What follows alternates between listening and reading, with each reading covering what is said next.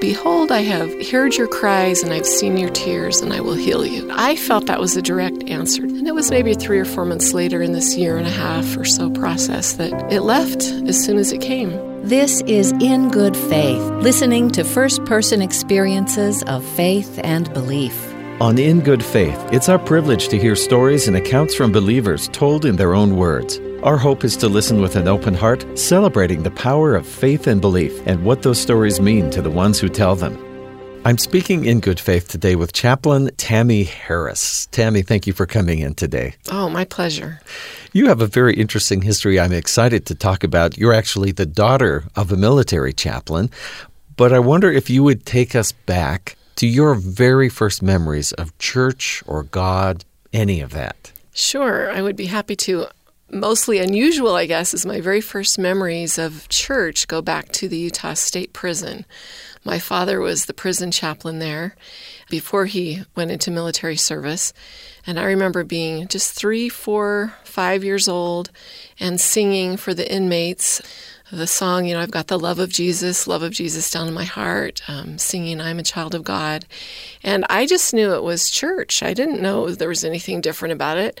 I do remember thinking, huh, everybody dresses the same. but, I, but I didn't really think much about it.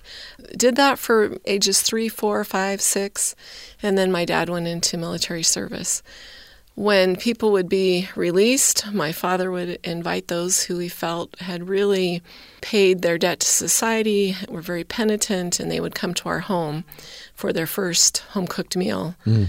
um, outside of prison. And again, I didn't know that there was any, those were the friends Dad worked with. I didn't think that there was anything unusual about who those people were or why they're at our house. Um, and it was a lovely experience. We were never hurt or made afraid or anything in, improper took place. They were just daddy's friends. Mm. And it wasn't until I was older that I realized those cinnamon rolls that I ate in the cafeteria were cooked by the inmates. The haircuts that took place in the prison barbershop were done by inmates. We really kind of had the run, my brother and I, the run of the floor of the of the prison. I went back 50 years later and gave a talk there at the little chapel by the wayside that, that's still there. And the smell came right back to me of memory. Mm. It just smelled like clean linoleum floors. But the sound of walking on them, I think they're the original floors. I mean, everything was very familiar. And those memories came rushing back of good feelings that, that happened there. I felt God there. Tell me about what that meant to feel God there. A peace, a joy. Sorry, um, get a little bit emotional thinking about it, with the perspective I have now, I realize that God can be anywhere. Yeah. And that He was definitely with those men and women who were seeking to change and turn their lives around. Interestingly enough, one of the people that were often there as a visitor, as a presiding authority, was Elder Hugh B. Brown. Um, he dedicated the little chapel by the wayside, and I was there for that dedication. And again, I just knew him as a nice grandpa type man. Didn't really think, I mean, the name didn't mean anything to me. But he said the phrase that's been coined, and we hear it quite a bit now um, no matter what your past has been, you have a spotless future. And I believe the inmates felt that. And I use that now with my students who are in residential treatment that we end every interfaith service with no matter what my past has been, I have a spotless future. They repeat it. Mm. owning it in you know in first person. Now he was a high general authority right, in think, the Church of Jesus right. Christ of Latter-day Saints. You yourself were the first woman to be a chaplain from an LDS background. Well, it's kind of an interesting story. I didn't go into it thinking, one day I want to be just like my dad. I want to be a chaplain. I actually wanted to be a seminary teacher. But when I was had just turned 30 years of age, my father had been diagnosed with brain cancer and he was dying and he was given 2 months to live, but he actually did quite well. And he was at that time he'd retired from the military, but he was the chaplain at a residential treatment center. But it got to the point where he was getting quite weak and he said, do you think you could cover for me sometime if I'm too weak to come in? I'm like, sure, Dad, I'd be happy to. And he said, well, why don't you come with me tomorrow? I'll introduce you to the students, the staff, show you where we meet, just kind of give you the rundown. Because I had attended interfaith worship services, Protestant Youth of the Chapel, Catholic Vacation Bible School, um, my whole life. I mean, I had kind of understood the drill as far as an interfaith, non denominational service went, knew the songs that we would sing in PYOC, Protestant Youth of the Chapel. And so I was absolutely happy to help out in that way. I came in that Sunday and he died two days later. Hmm. So that absolutely launched my chaplaincy, but I didn't think about it at the time. The facility just said, please keep coming. We, we don't have anybody yet. And so I did that for the next three months. And then after three months, they hired someone uh, to take my father's place. And he said, I, I'm going to need her as a relief chaplain two times a month because I've got conferences and different things I'll, I'll be doing. So I came in half the time for the next five years. And then after five years, they uh, said, We'll waive a, a, master's in divinity. The chaplain is retired. We would like you to take over. At that point, I hadn't had. I didn't have a master's degree. I hadn't finished or even started actually clinical pastoral education. I kept thinking about it, but it was only offered at one facility in Salt Lake, and I'd have to be there full time. I had little kids. I mean, it just the timing wasn't right. But I did that for another um, nine years and then went to the facility that I'm at now at, at Heritage Community in Provo. Finished my master's degree in crisis response and trauma, uh, completed my clinical pastoral education. There we go. but so through that time, I remember thinking, should I contact somebody at the church and say, is it okay if I do this? and then I thought, well, what are they going to say? It's someone's job. Are they going to say, no, you can't do that because I wasn't doing anything immoral, right? It wasn't, yeah. a, you know, it was a wonderful job where I was helping people, but I still thought I should maybe let somebody know I'm doing this. And so I just made sure I let my stake president and my bishop always know what I was doing. And along the way, there were a few inquiries, questions about how this would work for really opening it up for female chaplaincy in the LDS church. What I did, how it worked for me, how I got into it, my philosophy, how it worked with my family, just all of those things. And that was maybe 15 or so years ago. Never heard back, but that was fine. But I, then I kept in touch with the LDS chaplain's office as well, so I would be on their radar. In 2014, the church went with endorsement of non federal chaplains, which then included women. And there's quite a few of us out there now. I got into chaplaincy because I wanted to help my dad. And then it just went from there. It wasn't because I thought that's my career choice, that's yeah. the path I want to take. Well, your father was a so, military chaplain, became one. As you mentioned, you graduated from high school in the Philippines. In your growing up, did you go through any of the same wonderings that so many do? Like, well, okay, I was taught this, but is this is God really there? I don't remember going through that. I really don't. Um, I've had many experiences that I would consider miracles in my life. I knew that God was real and I knew that He was there. Um, one challenge that I had was I was about a year old when my parents noticed unusual spots on my body, and they were everywhere but my hands and my face. And went to many doctors, and eventually I was diagnosed with urticaria pigmentosa, which is a disease in the mast cells of the body. And they usually go away within a few years. But I was given a blessing by my great grandfather and my father and uncle that by the time it was important enough for me that these would be gone, that they would be gone. And I really thought kindergarten. Kindergarten is very important. You're going to school for the first time. Mm-hmm. This was in the era of dresses, right? This was in the yeah. early 1960s. Everyone, every female had to wear a dress to school. And my teacher pulled up my dress and pulled down my socks and showed everyone the spots on my legs and said, Now she can't help it. Um, you need to be nice to her. And I don't want to hear anyone calling her leopard girl or spot. Well, they never had before. but she just given them the words, right? Just given them the names. And that actually taught me um, compassion and it taught me mm. to hmm. be kind to those who were different. And they didn't go away in kindergarten. And I remember praying a prayer of deep faith one time that they would go away that night during the night and that I would wake up and I would be spot free. And they didn't. But along the way, I still I still learned. Went to junior high school. This was the time of community showers and changing for Mm-hmm. PE into your uniform every day. Right. Again, I was so odd in these spots. They're kind of like what a cat and a dog have, just.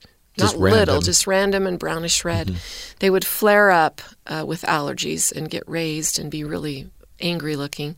And other times, if I spent a lot of time in the sun, they were just almost shadows. So it just depended on the time of year and what was going on. Didn't happen then, didn't happen when I moved to the Philippines and I was spending a lot of time at the beach, but I still knew and believed in the promises of that blessing. Well, by the time I was getting married, I was getting married actually the next week. I only had one left, and that was on the inside of my left arm. And I realized that God's prayers are answered. They may not be answered immediately, and they may not even be answered in this life, but but prayers to God are answered.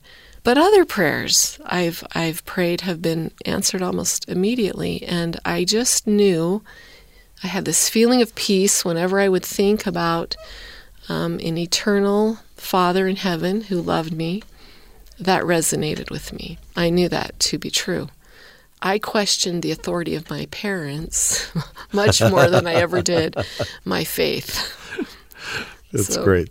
You know where where you are working, and how would you describe in a clinical situation you're working with? At risk teenagers, um, half the population experience um, autism spectrum disorder or neuroatypical development, and the others, uh, major depressive disorders, both have lots of trauma, have experienced lots of trauma in their life. That's really why I went after a, a master's degree in crisis response and trauma versus a master's in divinity. It just felt like I would use that throughout my life, whether I'm a chaplain or I'm serving in a voluntary position somewhere, or working with the Red Cross. If I do that, some whatever it is, that I can use. So, is the purpose of a chaplain so that there is someone, sort of a spiritual anchor, maybe in a place where there's not a regular congregation, or there's a mixture of different it's faiths? that it's that and there's definitely a mixture of faiths so so for instance at the last two facilities um, where i've been i have between 15 and 20 different religions represented with the student body. People come from all over the world. We've you know we have people from the middle east and we've had people from south america uh, who bring their students to our facility. And so they want to know that their Catholic child, their Jewish child, their evangelical child, their LDS child, that, that there's somebody there that can point them in the right direction to that faith leader. So whether it's working with Rabbi Benny Zippel, for instance, at the Chabad Lubavitch of Utah, and helping to meet the needs of the Jewish students, um, whether it's providing um, a kosher kitchen, which we do have at our facility, but that again was helped through Rabbi Zippel in getting that established and ready and, and available for our students. Um, if I have questions about uh, something specific, for instance, in, oh, maybe let's say um, Seventh day Adventist, right? Maybe I'm being asked about baptism within Seventh day Adventist tradition, and I'm uncertain at the time. Well, I'm a part of the Utah Valley Interfaith Association, and I have friends that I can just call and say, hey, I'm lazy right now about looking this up. You know, what can what can you tell me about this? And they can come and meet with my students as well. So I conduct and am the speaker, the preacher at the interfaith worship service, which is really unusual for anybody but a, a military chaplain. That doesn't happen a lot. Hospice chaplains, chaplains at most facilities bring someone in to do that, and, and hospice chaplains don't have it at all, that worship service component. Um, but then for the evangelical service, for the LDS service, for the Catholic, for the Jewish, I bring in the clergy volunteers for that.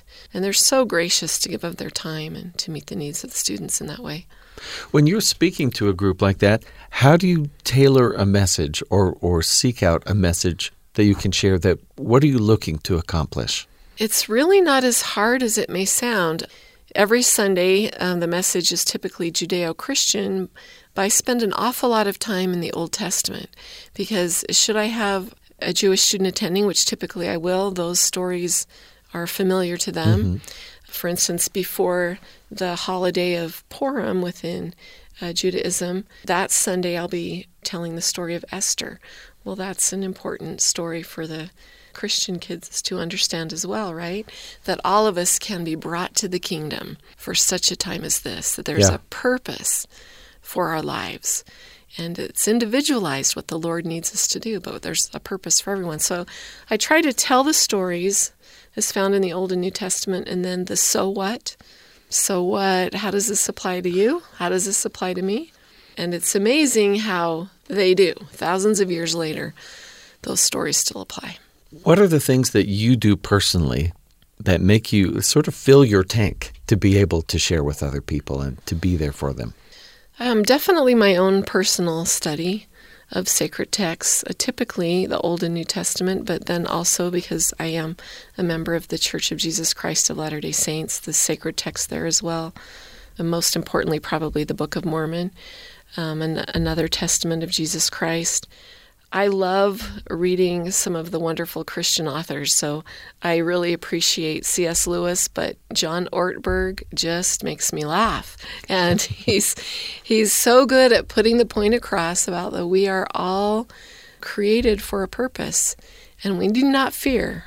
You know, the Lord is with us. And so I really enjoy reading his books. I, I try to attend conferences as well. I'm attending the Christian Counselor Conference in Texas in a few months and really glean from whether it's counselors or or other pastors and chaplains.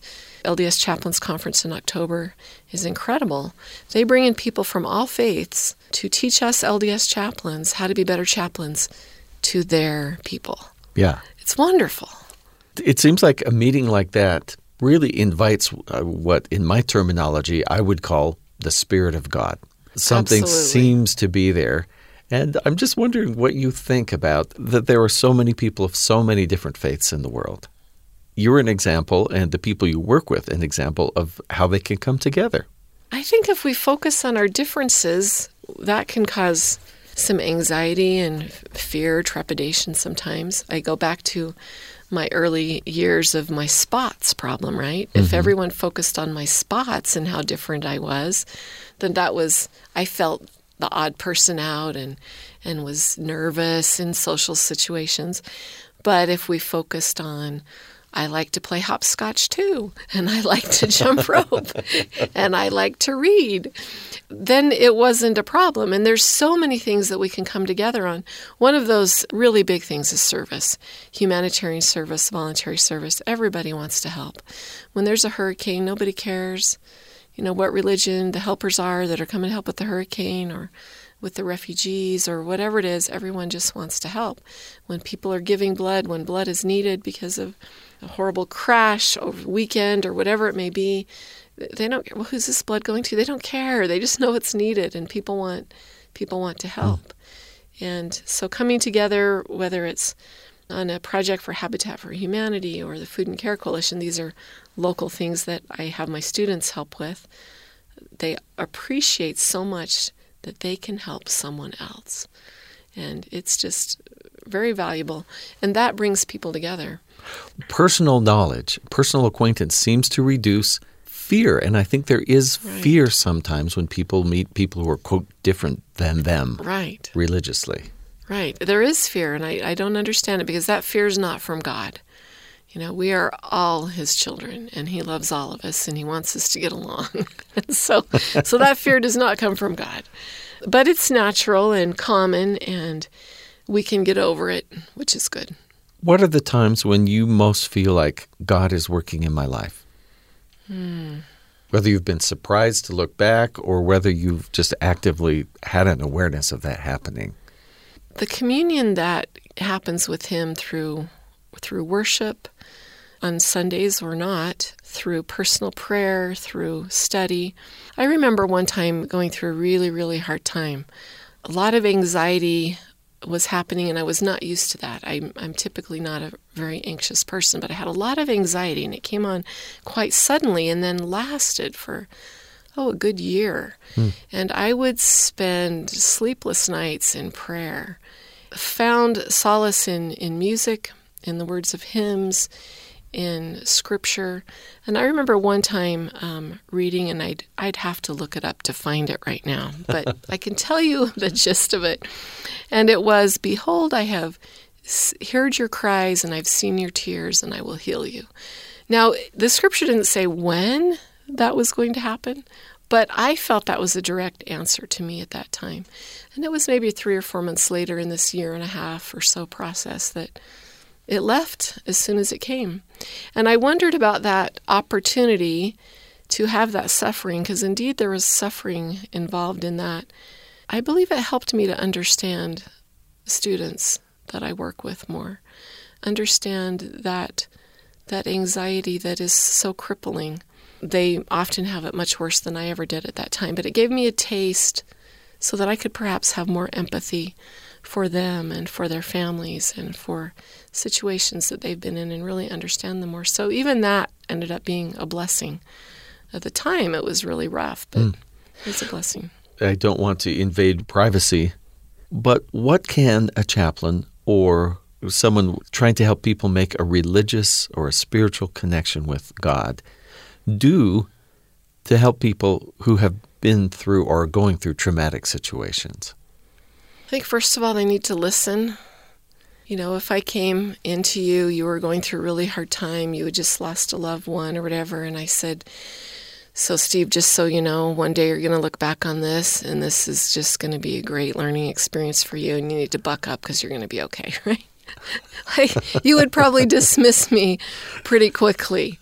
Um, but if I listened and was just a, a caring presence with you and listened as you told me your experiences, what had happened, how you felt, when we can share with someone, when the person who's hurting can share with someone, can find one person that they trust that they can share with, their anxiety, their fear, the trauma that they've experienced really releases its hold on them.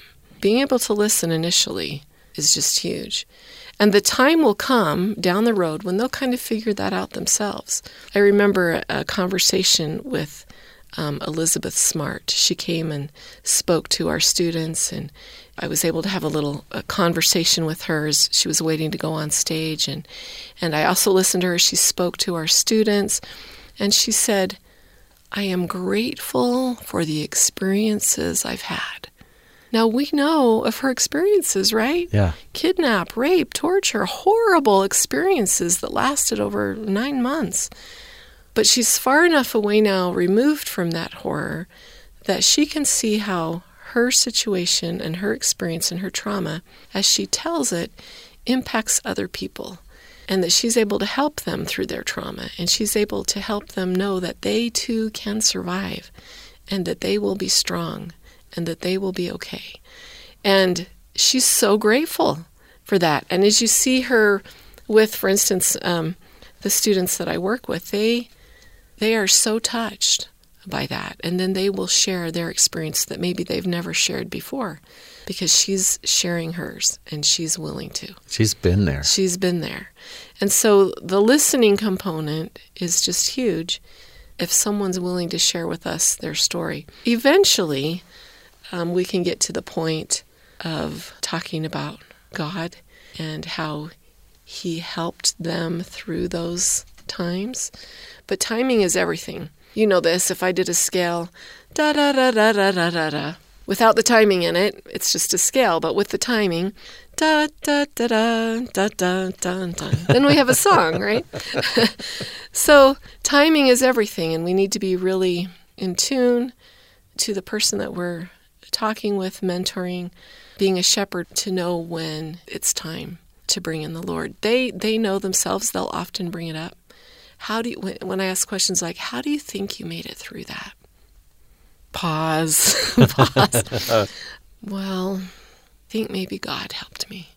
And some will, will tell of experiences where they felt uh, either wrapped in the arms of deity, supported by angels, even in the midst even trauma- in the midst traumatic. of that and they've but they've been so angry initially they've been so angry about what happened to them or a loss they experienced that they've not wanted to share that or they've not wanted to believe it but as they share, and as they have someone that's listening, they will often open up and, and share that.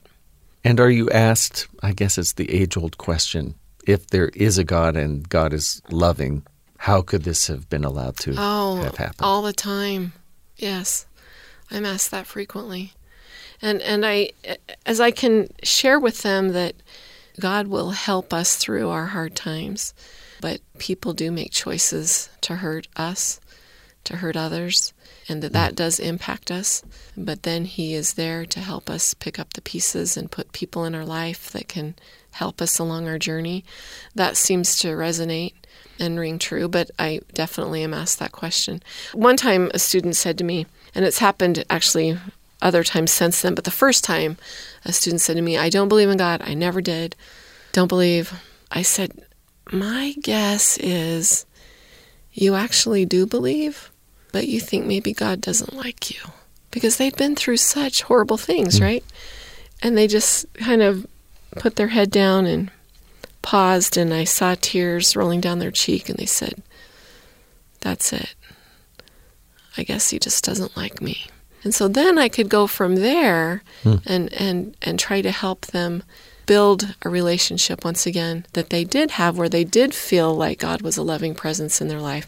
But when these bad things happened, it must be because God didn't like me. How has this experience affected you as a parent? That of being a chaplain with at risk teens. Yes. I will admit I've said you have nothing to complain about. and I'm sure they said, "Oh, you're right, mother. I see. I see the truth of your words." They rolled their eyes. so, so I started being a chaplain when I one child was a brand new baby and the other hadn't been born yet, right? So, mm. so along the way, I was still having my last two two children and raising all all four of them. I would bring them to things like like Christmas, Christmas Eve service, right? And they would be the angel and the Mary and the Joseph. But then I noticed the students looked so longing about being a part of it as well. So here, these 15, 16 year olds, somewhat looking tough kids occasionally. Can I be Joseph?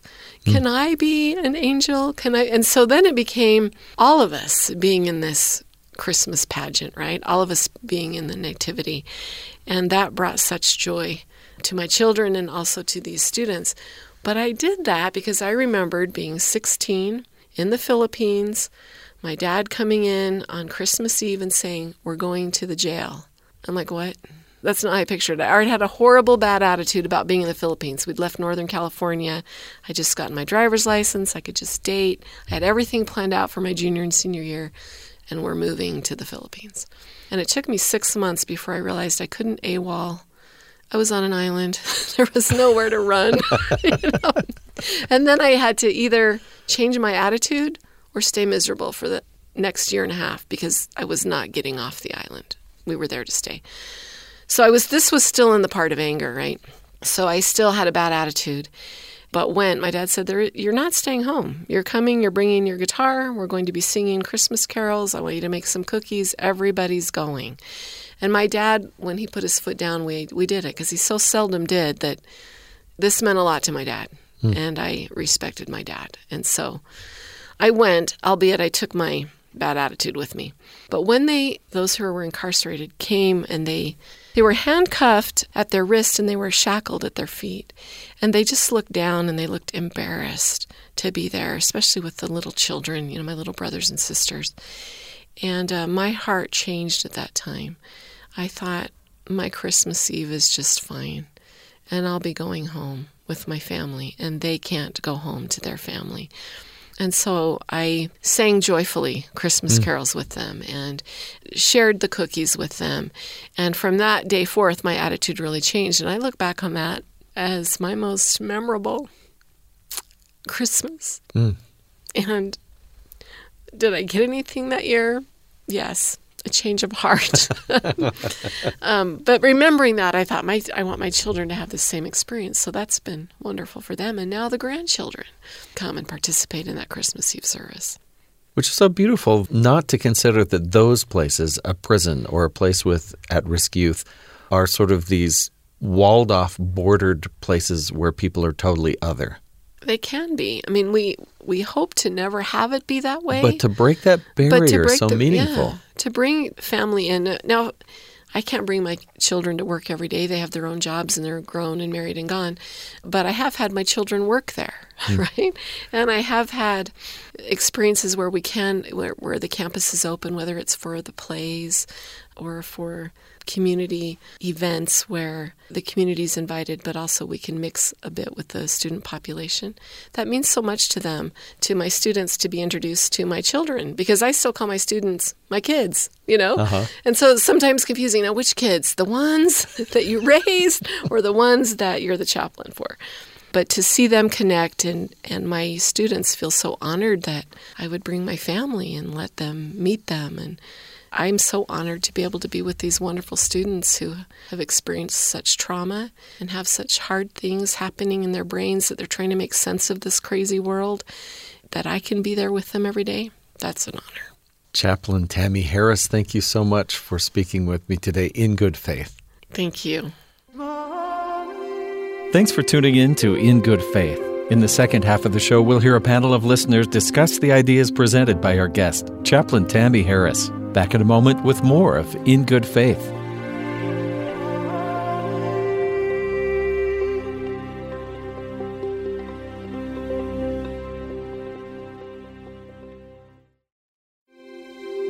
This is In Good Faith, listening to first person accounts and stories of faith and belief.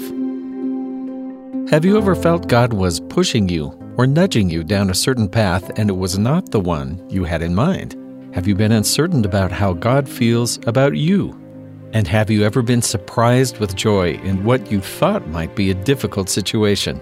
We invited a group of people to listen to our guest and then respond. Rachel Sherman is a producer at BYU Radio, a compulsive overconsumer of audiobooks, and an underconsumer of salads. Lisi Clegg is a student of film and Arabic. Lance Davidson teaches exercise physiology and enjoys spending time with his family, playing racquetball, and exercising on trails. Nancy Busby is the mother of one daughter and soon to be son in law. She's an interior designer, wood toy maker, golfer, and family history enthusiast.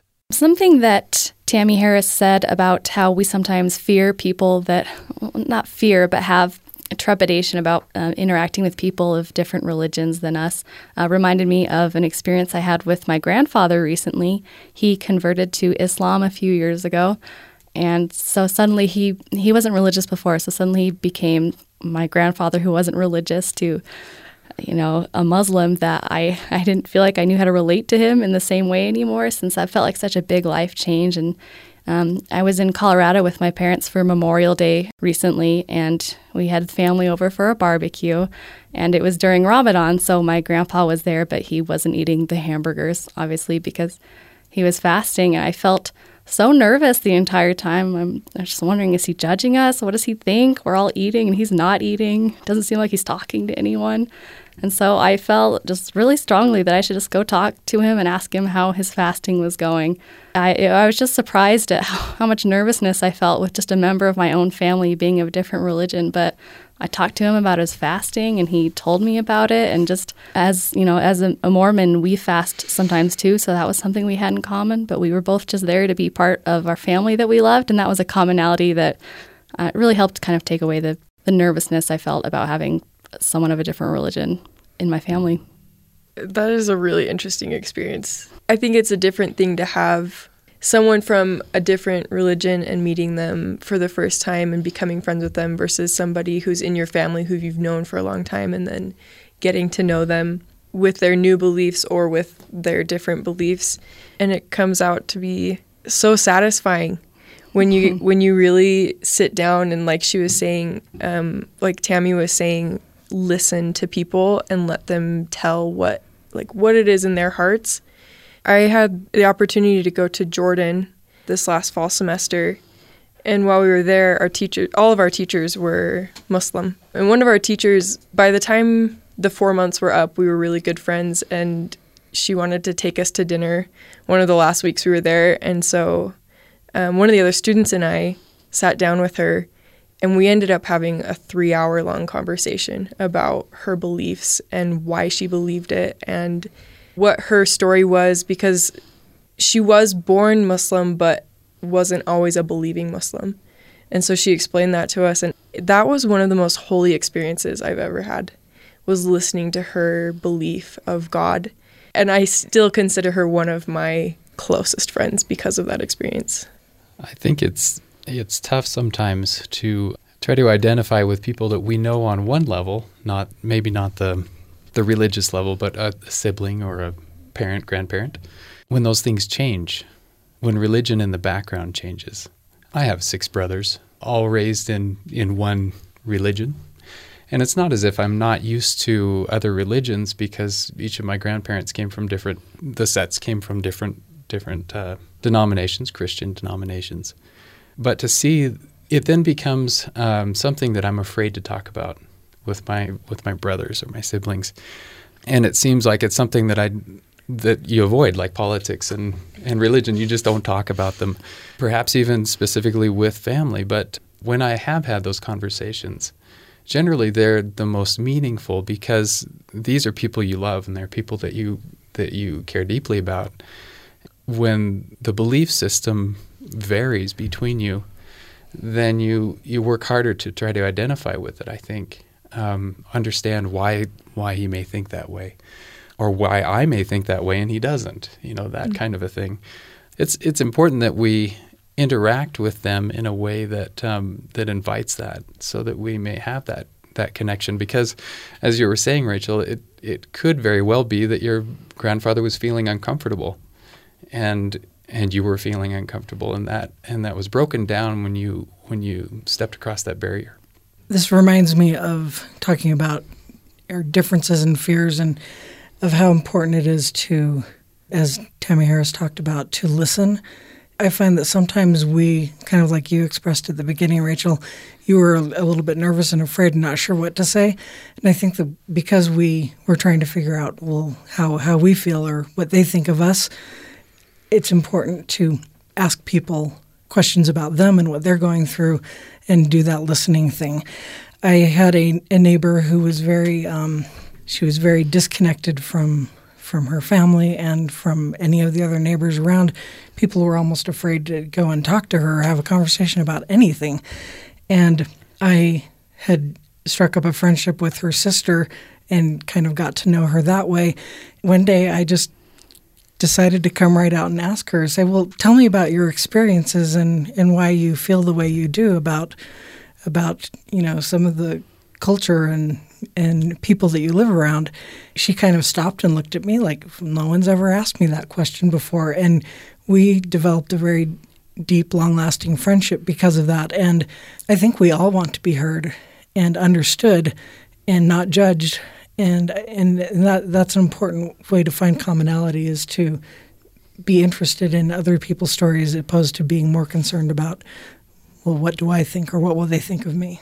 Specifically when she said um, in, in speaking of the prison experience she talked about the when she returned the the smell and the, the, the cleanness of the of the tile on the floor that she could that that brought back these memory memories and she said that she felt God there and God can be anywhere.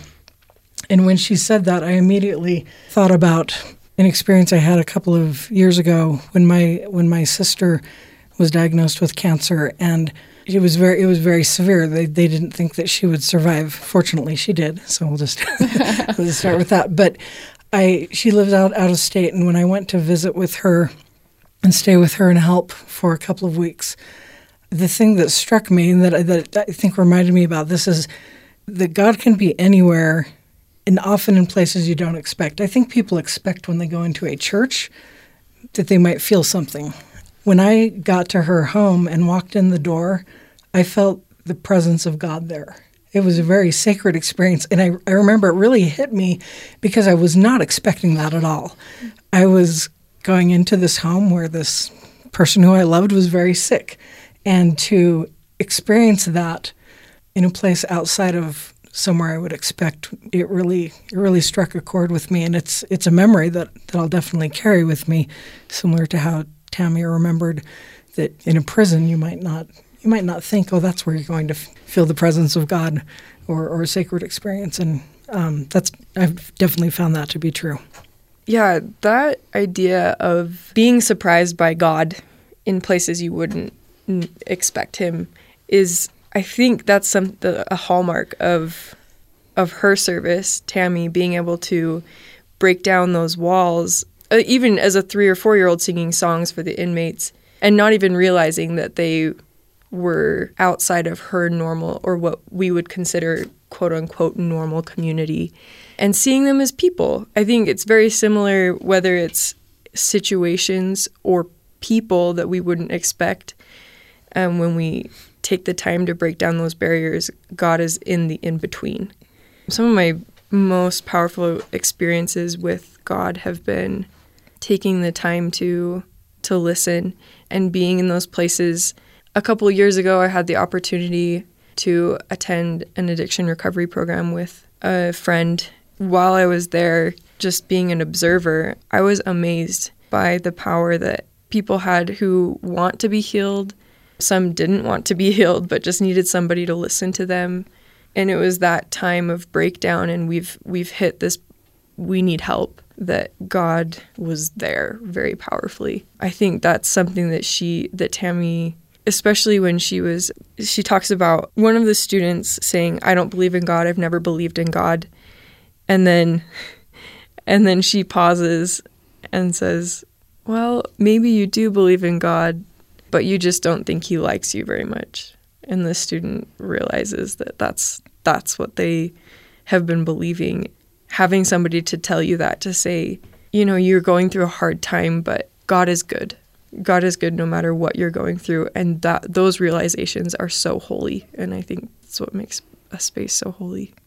I think it's one of the most unfortunate and also fortunate facts about life and believing in God is that usually when you're at in really bad circumstances, that when your life's not going the way you thought it was going to be, or when you're around other people who are having trouble, having cancer or suffering from addiction of some sort that that's where we find God the most. And I know that's definitely been true in my life. Something else Tammy Harris mentioned was having Elizabeth Smart come talk to some of her students that experiencing trauma in your life really equips you to be able to to help other people. The some of the lowest times in my life. I remember the most traumatic thing in recent memory has been uh, that my uncle committed suicide, and it meant so much. Like it was a hard time for me, but it meant so much to me to have other people come up to me and be like, "That happened to me too. Someone in my family has killed themselves," or any expression of validation or or shared experience really really means a lot and helps me, you know, realize that God is looking out for me. I was thinking about the little three to six year old girl being brought into a, a lockdown prison. I wondered why why didn't the dad tell her, and maybe he did. Why didn't he prep her a little bit? These are these people are going to look a little rough or whatever. Whatever it was, she didn't remember that or didn't include that as part of the of the story. And I think that that in itself is a training ground, perhaps, that made her a, a fantastic chaplain.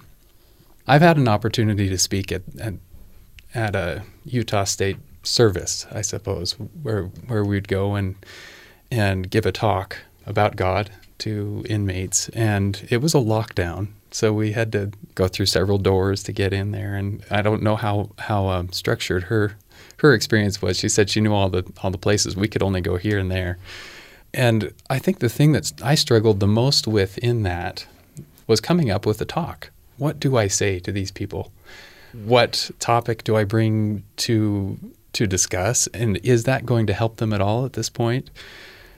Trying to identify with them in some way. But I had a similar experience to what, or at least when she talked, when, when Tammy talked about her experience there and, and identifying with the people in a way, it reminded me immediately um, of the feeling that I had once I was, I guess, on the way out or during that, during the talk or during the discussion. All of a sudden, barriers were taken down. Fear of are these guys going to recognize me outside when they get out, and I, will I say something that was bad?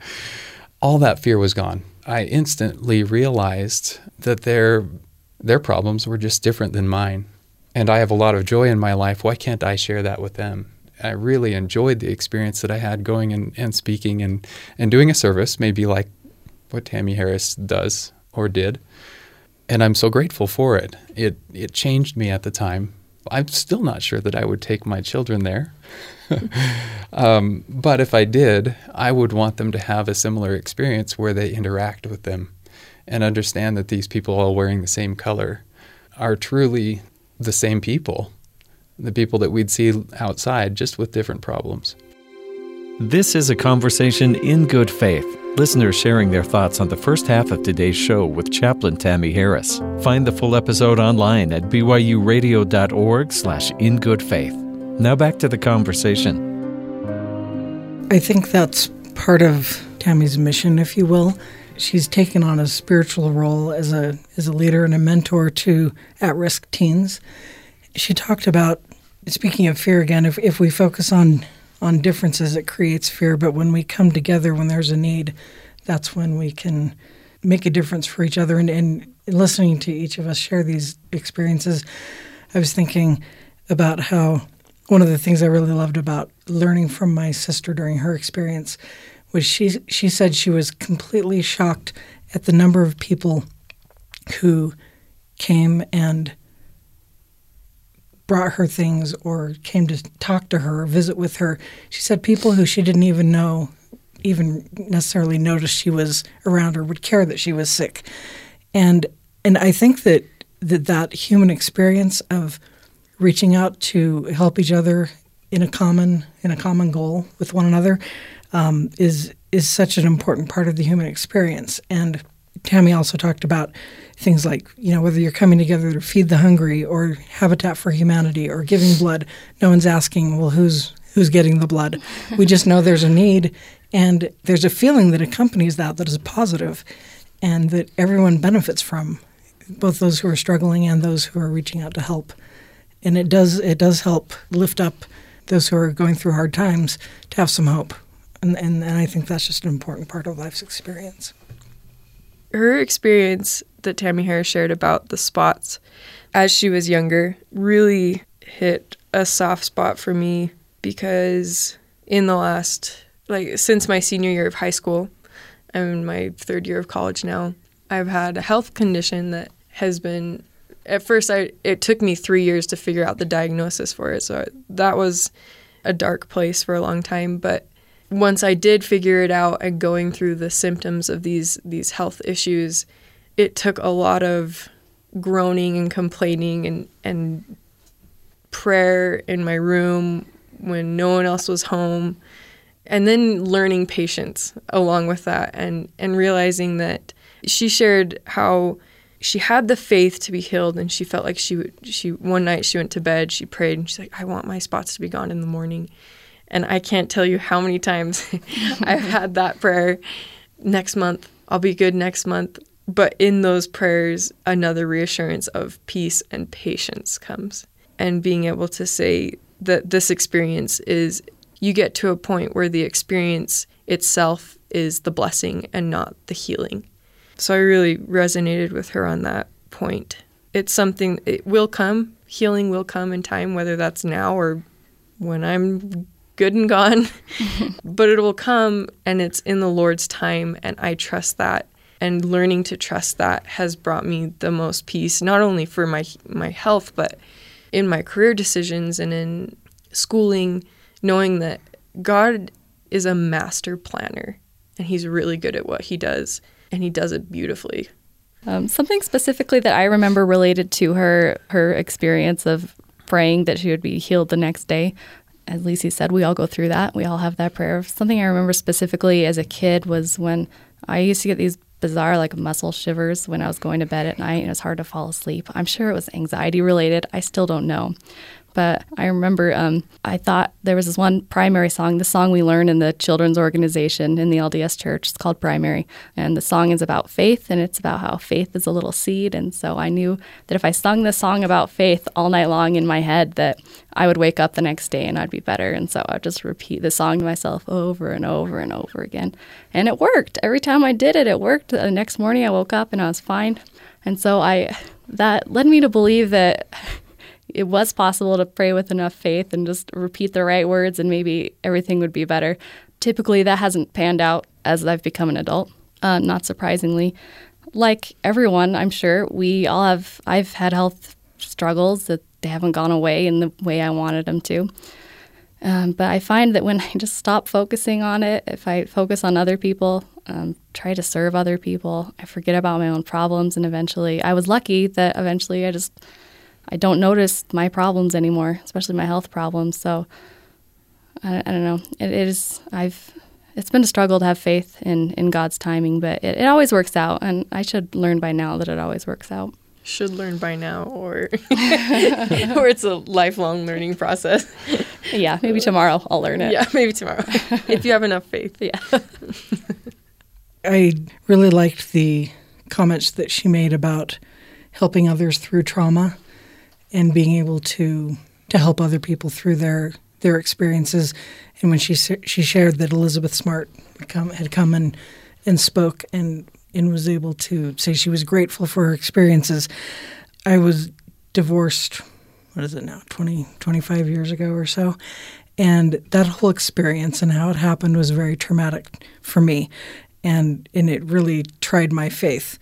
It, really made me, it forced me to my knees and to try to f- find out is God really there? Is He, can He help me through this? Or am I just left to my own devices here? And I had other people who reached out to me who had been through that experience who sat down and shared with me, you know, oh, 10 years ago, you know, 10 years later, this is where I am in my life. And so all is not over, all is not lost. That meant so much to me that I, in turn, used prayer to to express to God my desire to be able to help someone else in that situation and and so that this experience I was going through wasn't wasn't in vain. You know, I have grown, grown to appreciate many aspects and things that I've learned through that experience, and it's always a little bit vindicating when I see someone going through that difficult time in life, and and to be able to sit down and talk to them and listen, empathize, and um, and help them kind of see see the, the light at the end of the tunnel. That's our time for today. Thanks to our panelists, Rachel, Lisi, Lance, and Nancy, and especially to Chaplain Tammy Harris for generously sharing her stories and her faith. In Good Faith is committed to the idea that we all benefit from hearing people of widely varying backgrounds share their personal experience with faith and belief. In fact, we think people with such experience deserve some of our best listening. Where do you listen to In Good Faith? We'd love to know. Email us at ingoodfaith at byu.edu. Find us online at byuradio.org slash ingoodfaith. Subscribe to the podcast wherever you get your podcasts. Our Twitter feed is at ingoodfaithbyu. In Good Faith is a production of BYU Radio. Our student assistant is Lisi Clegg. Our associate producer is Rachel Sherman. I'm your host and producer, Stephen Kapp Perry. I hope you join us again soon, right here in good faith.